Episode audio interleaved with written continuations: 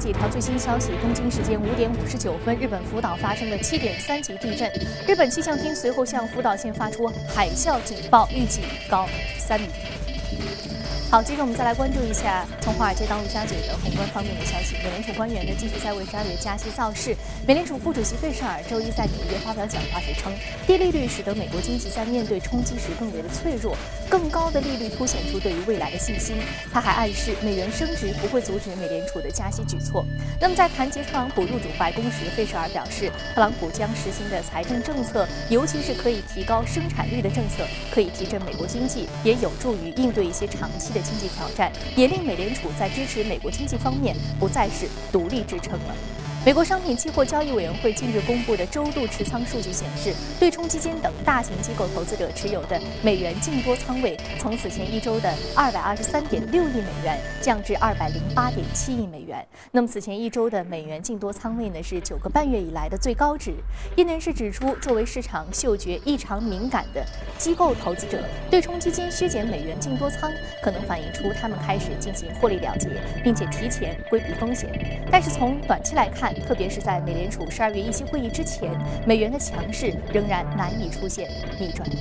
视线转向欧洲，欧洲央行行长德拉吉表示，欧洲央行将继续以超宽松的货币政策扶持欧元区经济，并将坚持目前宽松的货币政策，直到通胀率回到约百分之二的目标水平。欧洲央行将在十二月八号决定是否扩大原本每月八百亿欧元的债券回购操作。德拉吉承认正面临着严重的地缘政治风险，不过他认为欧元区已经有所恢复。他表示，当下金融稳定性风险是可控的。此外，资产价格没有泡沫。而在英国，本月初，英国高院裁定启动退欧呢，需要经过议会批准之后，英国首相特蕾莎梅在时隔一个月之后再度暗示，英国退出欧盟的时间可能会延迟。那么此前的预期的二零一九年呢，将会更久。本周一，梅在出席英国工业联合会年会时表示，他对于达成英国退出欧盟的过渡协议持开放态度。那这种协议的目的是要避免出现可能伤害经济的悬崖边缘。受到这个消息的推动，隔夜英镑对美元汇率刷新了日内高点。在当天的讲话里呢，梅还号召企业不要撤离英国。市场对于减产协议前景乐观，国际油价周一盘中一度上涨超过百分之四，创出了三周新高。那么截至收盘，纽约油价上涨百分之三点九四，报在四十七点九四美元每桶；布伦特原油上涨百分之四点三五，报在四十八点九美元每桶。俄罗斯总统普京当天表示，俄罗斯愿意冻结原油产量，维持在当前的水平。普京还对于石油输出国组织欧佩克本月底达成石油限产协议表示乐观。那欧佩克本月将在维也纳召开正式会议。分析师说，随着欧佩克会议日期的临近，未来十天的市场波动将会加剧。好，刚刚浏览完了宏观方面的消息啊，接下来我们再来关注一下美股三大指数各一的一个变化情况。我们看到美股三大指数呢，隔夜是全线上涨的。具体来看，道琼斯工业平指数上涨百分之零点四七，纳斯达克综合指数上涨百分之零点八九，标普百指数的涨幅是百分之零点七五。好，接下来马上关注到的是第一财经驻纽约记者昨晚收盘之后给我们发回的报道。早上主持人。由于预期欧佩克组织有望接近达成减产协议，在能源类股的领涨下，美股再次收高。三大股指收盘的时候也是再次创出新高纪录。这个礼拜四呢是美国的感恩节，股市休市，整个礼拜一共是只有三个半交易日。美联储副主席费舍尔周一表示，政府的财政政策包括基础设施支出计划和部分提高生产率的措施，能够帮助减轻美联储的负担。而美美林的技术分析师则认为，特朗普行情将会继续发挥效果。数据显示，目前美股的走势和英国退欧公投后的大幅反弹非常的相似。在这两次事件之后的八个交易日内，标普五百指数的涨幅都在百分之二到三之间。同时呢，从十一月到明年一月，传统上是美股的牛市行情。分析师预计标普五百指数有望继续上升至两千两百至两千两百三十点区间。主持人，好的，非常感谢格尔给我们带来市场观点的汇总。这里是正在直播的从华尔街到陆家嘴啊，接下来我们来关注一下商品市场近期的一个价格上涨的动能。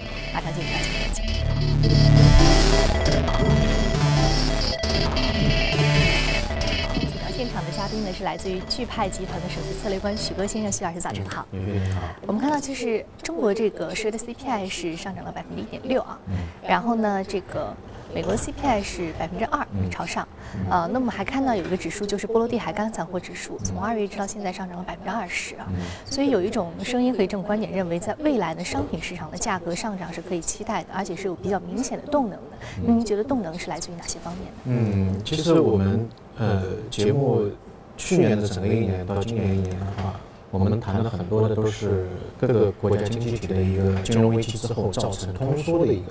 一个问题。但是我们从七月份开始看到全球的通胀其实非常快。刚才您讲的美国的这个 CPI 到一点六，它也是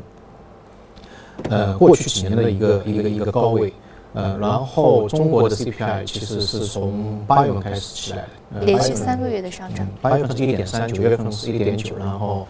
呃上个月是二点一，然后昨天我们看新闻的话也看到那个乐视的。这个电视开始这个调价，然后那个农饲料，呃的价格也是出现一个上涨。未来我们可以看到，呃，可能整个下游的，呃，包括生活的这个基本的物资物资材料，还是大宗商品，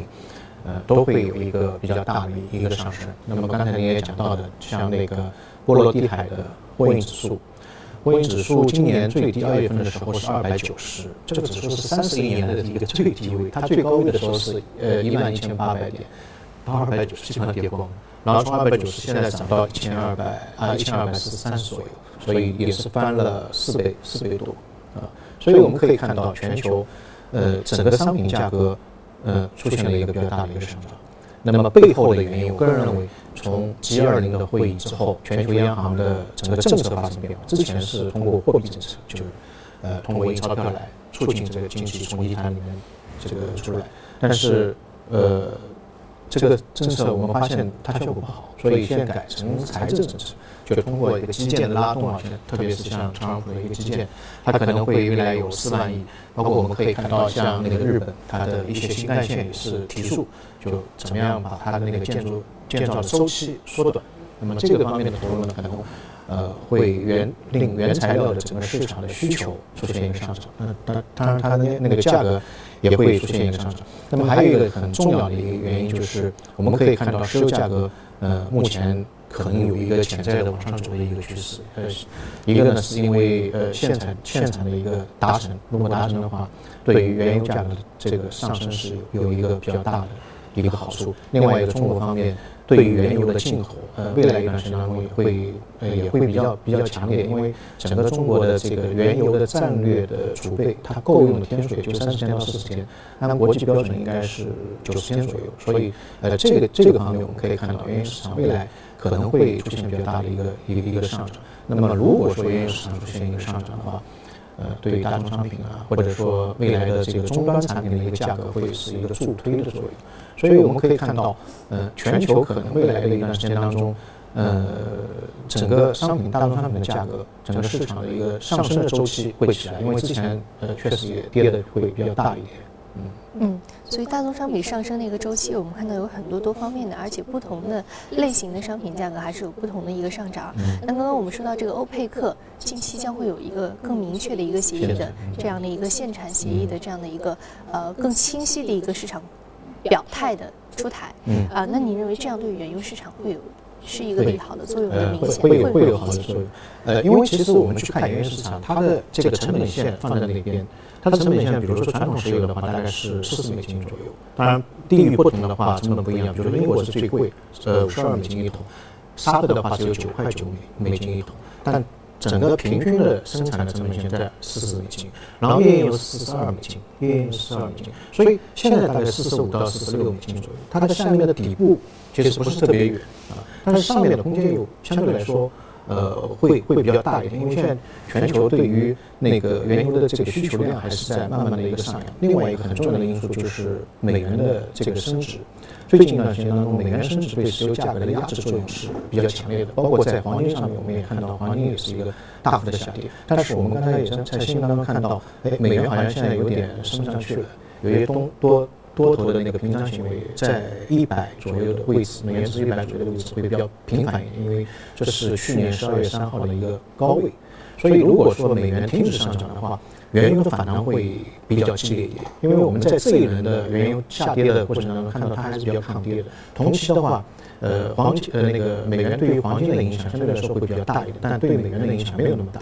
如果美元的强势不再持续的话，那么美元的价格一个是现场的协议达成，另外一个美元的强势减弱的话，美元的价格可能会出现比较大的一个上涨。嗯嗯，我们看到原油价格出现这个大的上涨呢，未来是可以期待的。毕竟已经等了两年的时间了，原油一直在底部徘徊啊。那很多的这原油产出国也确实是迎来了可能未来的他们这个利润可能会有一定的缓解啊，利润压力会有一定的缓解。好，我们接下来再来关注到的是隔夜领涨的板块和个股分别是什么？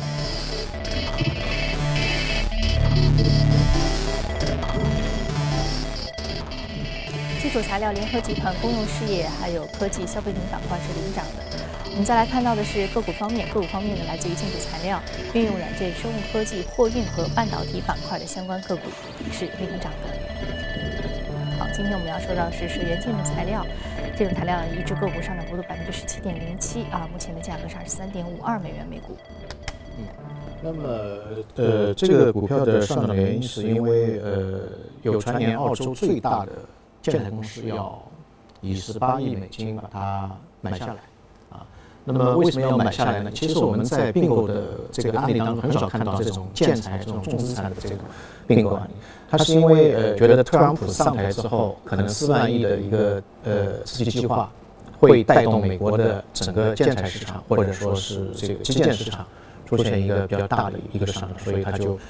把这家公司给给买下来。这家公司主要是一个是做建材的一个产品，比如说呃通风的口啊、百叶窗啊这个。另外呢，还有也做一些能源的一些一些东西，在美国也算是比较大的公司。未来一段时间当中，我们可以看到美国这方面的公司的并购案例会增加一点，因为整个我们去看美国现在经济的话，未来的一个爆发点可能就是在基建这个板块，也是比较确凿的一个一个可以呃获得比较高利润的一个一个一个板块。呃，所以。嗯，这个方面我们未来可以多关注一点点。嗯，我们说未来这个基础设施建设，呃，是在特朗普整个基建板块的一个大的带动之下，它有一定的机会啊。因为特朗普不管是这个呃，无论是基础设施的投资也好，还是说它本身的这个政策的意愿的推动也好。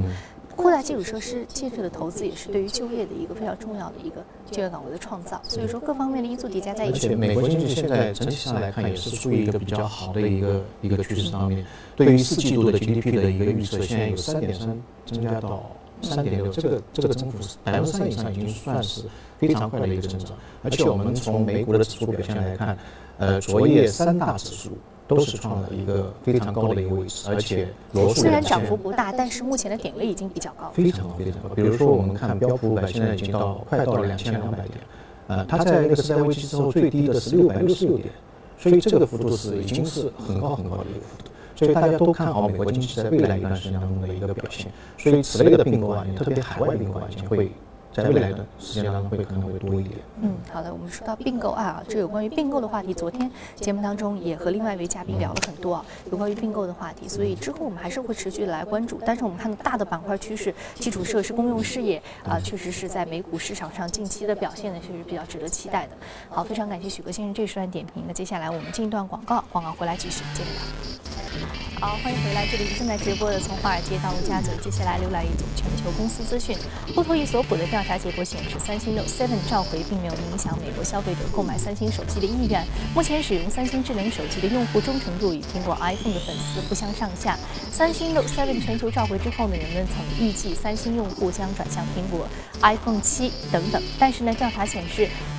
Note Seven 的回访的调查者当中啊，百分之二十七的人表示，如果购买手机啊，将优先考虑三星。此外，苹果公司近日宣布，将为出现意外关机情况的 iPhone 6s 用户提供免费的电池更换服务。根据 G20 集团金融稳定委员会周一公布的年度更新的名单，花旗取代汇丰与摩根大通一起被列入全球首要银行监管名单。这意味着花旗银行自2019年起必须保留额外的资本来维护全球金融稳定。据了解，今年上榜的三家银行与去年相比啊，只是名次排列有所变化。汇丰、美国银行、法巴银行与德意志银行并列第二高等级。矿业巨头力拓周一表示，在对其澳大利亚铁矿石业务进行重组之后，准备在这个业务部门裁减数百个工作岗位。力拓的一位发言人确认，裁员是为了应对矿石类商品市场的持续波动。这也已经是力拓在过去两年间的第三次大裁员了。那么，在今年初和去年初分别裁员七百人和八百人。社交网络巨头 Facebook 周一表示，计划明年在伦敦设立一处新的总部，将会招聘五百名新员工。这继 Google 之后，美国科技行业对于脱欧之后的英国投下的信心一票。Google 本月较早的时候宣布，计划投资一百二十亿美元在伦敦建设新的总部，将会创造三千个新的就业机会。全球最大的网络安全公司之一的赛门铁克周一宣布，同意以约二十三亿美元的价格收购身份盗窃保护公司 LifeLock。LifeLock 主要是为了消费者和小企业提供一系列的身份盗窃保护的服务，包括信用监控啊，还有警报等服务。近年来呢，三门铁克一直调整业务方向，更加侧重于网络安全。来关注企业财报方面，新浪以及微博隔夜发布了最新的三季报，其中的新浪三季度实现净营收是二点七四九亿美元，较上年同期增长百分之二十一，实现运营利润三千六百三十万美元，较上年同期增长百分之一百四十七。九月的月活跃用户数呢也是同比增长百分之三十四，至二点九七亿，其中的百分之八十九为移动端用户。微博则是发布三季度实现净营收较上半年同期增长百分之四十二，至一点七六九亿美元，超过公司。此前的预期。好，刚刚我们看完了公司动动态之后，我们再回到资本市场，嘉宾一起聊值得关注的板块和个股分别是。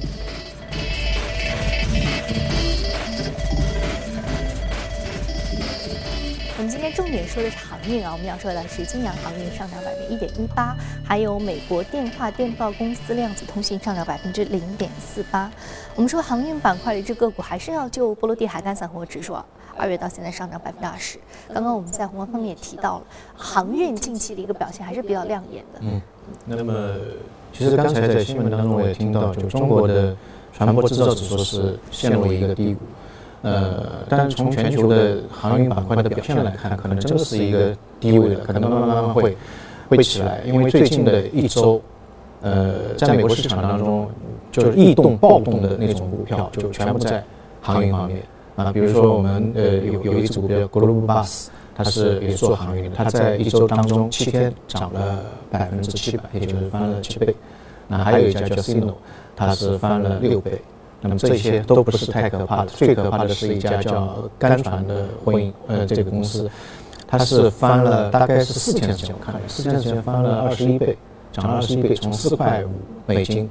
一下子涨到一百，最高是一百零二美金。所以惊动了那个纳斯达克的这个监管机构，就是把它停停了，说你这个给我解释清楚为什么会涨那么厉害。结果到了下到到上周四的时候，突然间掉下来，大概跌了百分之八十左右。那现在也算正常，但是价格比年初的时候还是涨了涨了蛮多的。那么当然，我个人认为这个。异动是有很大的炒作的成分，因为这些股票我看了一下，它的市值一般在一千二百美金到两千五百美金，最高大概三千千三千四百美金左右，都不是很大的。而且这些股票去年跌幅非常大，基本上有百分之五十到一百的一个跌幅。但是整体上来看，我个人认为，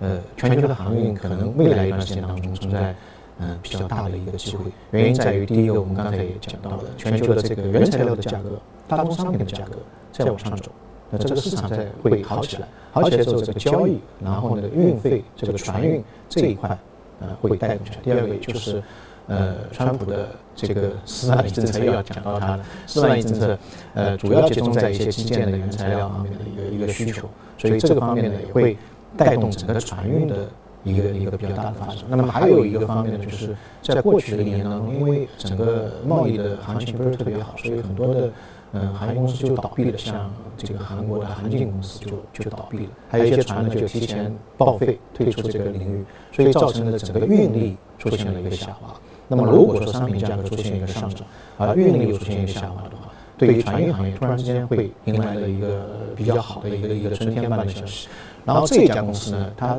呃市值也比较大，有二十三个亿美金的一个一个大的市值，有七艘船，主要集中在呃，一个就是叫海峡型的那个航运船，它主要是是十万吨以上，非常大的，能够过那个好望角。因为那边风浪比较大，所以它的那个船的级别相对来说会比较大一点。那么另外一种呢，就是那个叫巴拿马型的，它是通过内河，但这种船呢，尺寸的要求非常严格，因为它的那个内河河道最浅的地方是十二点五五米，所以它不能够吃水太深。另外，它上面有一个叫美洲大桥，它不能够超过六十五米，所以这种。拥有海峡型的和巴拿马型的这个船只的这个股票，相对来说，未来一段时间当中，我个人认为可以多多看看，在美股市场当中是会有比较大的表现。另外一个，从全球的经济回暖 CPI 的一个上涨，然后，呃，波罗的海的干预指数的一个上涨来看，我个人认为国内的嗯船船务方面的一些呃个股或者板块也可以留意一下，嗯。嗯，船运板块啊，刚刚说到的几只个股，它有是好几个翻倍的这样上涨。嗯啊，确实是近期船运板块它逐渐的一个复复苏的这个信号是很强的。那另外我们再来说到另外一只股，另外一只个股是量子通信板块。嗯，量子通讯的概念可能在节目当中也也提到过好好多回了。呃，中国在这个方面的话呢，呃，是在全球当中技术是比较领先的，而且量子通讯呢。呃，未来的这个适用领域非常广，因为它已经上升到一个国家战略的一个地位。因为在通讯方面，如果说有一些泄密，那么会造成呃很大的一个影响。比如说美国的人人进人是吧，就会造成很大的国家机密的一个一个泄露。另外一个，我们现在谈到很多东西，比如说万物联网，或者说从线下到线上，所有东西都要互联网加。那么对于一些银行啊、政府机关啊，它的资料如果放到网上的话，这种通讯之间的。这个保密的程度，如果说做不到一个非常高级别的话，未来一段时间当中影响会比较大。那么量子通讯的话，它在通讯当中基本上可以做到就百无一失啊，它是一种新型的一个保，应该说是一个保密的技术，在在通讯方面。呃，可能很多人都不理解这种技术是什么。我看过一个例子讲的是蛮蛮清楚的，比如说有三个人，我们三个人，然后我跟你们约好，呃，我会给你寄呃一个苹果，然后给他寄一只香蕉。当你收到苹果的时候，你就知道他是会收到一个香蕉，啊，就这样一个协议。所以，呃，在这个协议过程当中，如果之前大家不知道这个约定的话，就不知道当中的一个通讯的一个密码。所以，你即使拿到了一个苹果，你也不知道他拿到了一个香蕉。所以，这是一种，呃，在通讯方面相对来说是比较先进的一种一种技术。那么，未来一段时间当中，呃，中国在这一块三年到五年当中的一个市场，大概有一百三十一个亿。所以这个是比较确定的，而且中国现在目前包括我们发射了一颗量子的那个卫星，那么在近期的话也是开通了从上海到合肥的那个量子通讯的一个主干道，这是世界上应该说是最长的一个呃网络的主干道。所以这一块的投资，呃，个人认为可能会比较确确凿一点点啊。嗯，所以说呃，这个一个市场相对这个量子通信板块近期也是比较确定的一个方向啊。那我们说量子通信板块，其实我们还是比较好奇，刚刚有说到有关于这个。听起来好像是一个安全通信啊，加密通信的这样的这样的一个概念啊。但是我们如果说是呃通信的这个保密程度的话，可能从一定程度上还有一定呃网络安全、国家安全的这个方面的一些概念在里面，是不是这样？呃，对对对，呃有有很多的一个网网络的一个通讯的一个保密的一个。呃，一个概念在里面，因为现在全世界都是对这一块相对来说会比较重视一点。呃，那么这个概念其实九三年的时候是 IBM 提出来的，啊，初创的。但是呢，这一块呢，他们发展的一直不是特别好。那么中国这一块呢，相对来说会发展的比较好一点，它也是被列为“十三五”规划当中的一个十大项目之一。所以它的最近的一个发展速度相对来说是比较迅猛。到了年底的话，我们国家会开通从上海到北京的那个。量子通讯的那个主干道大概两千公里左右，因为它的那个距离是一个呃瓶颈，非常大的一个瓶颈，所以这一块中国的技术应该是走在世界的一个一个前列。所以未来一段时间当中，我们可能不仅仅会看到国内的一块市场的一个增量，也会看到国际上面的这一块市场的，就是中国的这个技术输出侧的一个一个增量，会比较可观一点点。嗯，好的，非常感谢许哥先生这一时段点评啊。那今天节目呢，我们就先聊到这里。那今天播出内容，你可以通过我们的官方微信公众号“第一财经资讯”查看。另外，你有什么样的意见和建议呢？也可以通过微信留言。此外，您还可以到荔枝和喜马拉雅电台搜索“第一财经”进行收听。节目最后来关注一下，萨尔瓦多·达利是著名的超现实主义画家，他同时呢也是一名美食爱好者。一家德国出版社近期重新出版了达利在四十多年以前推出过的一本菜谱，受到了热烈的市场回应。是著名的西班牙加泰罗尼亚画家，因其超现实主义作品而闻名。达利是一位具有非凡才能和想象力的艺术家，他的作品把怪异梦境般的形象与卓越的绘画技术和受文艺复兴大师影响的绘画技巧令人惊奇地混合在一起。他与毕加索、马蒂斯一起被认为是二十世纪最有代表性的三个画家。虽然在艺术领域取得了非凡的成就，但是达利曾经在自传中表示。他六岁时曾经希望成为一名厨师，这也是他最早的职业梦想。作为这一梦想的体现，达利的艺术作品中多次出现美食主题。他还在1973年出版了这本名为《加拉的晚宴》的菜谱书。加拉是达利妻子的名字。这本书在第一次出版的时候只发行了四百本。这些旧版图书如今出现在拍卖会上，都动不动就能拍出几千美元。因此，德国塔申出版社近期将其再版，并以五十欧元的价格推向市场，受到了艺术和美食爱好者的欢迎。这本菜谱书共分十二章，收录了一百三十六道菜。很多米其林星级厨师都按照达利菜谱书的指引尝试了这些菜式。有大厨表示，虽然达利是一名超现实主义艺术家，然而这本菜谱书中的内容却都是些传统菜，可以实现家庭制作。不过需要一定水平的厨艺和比较复杂的食材。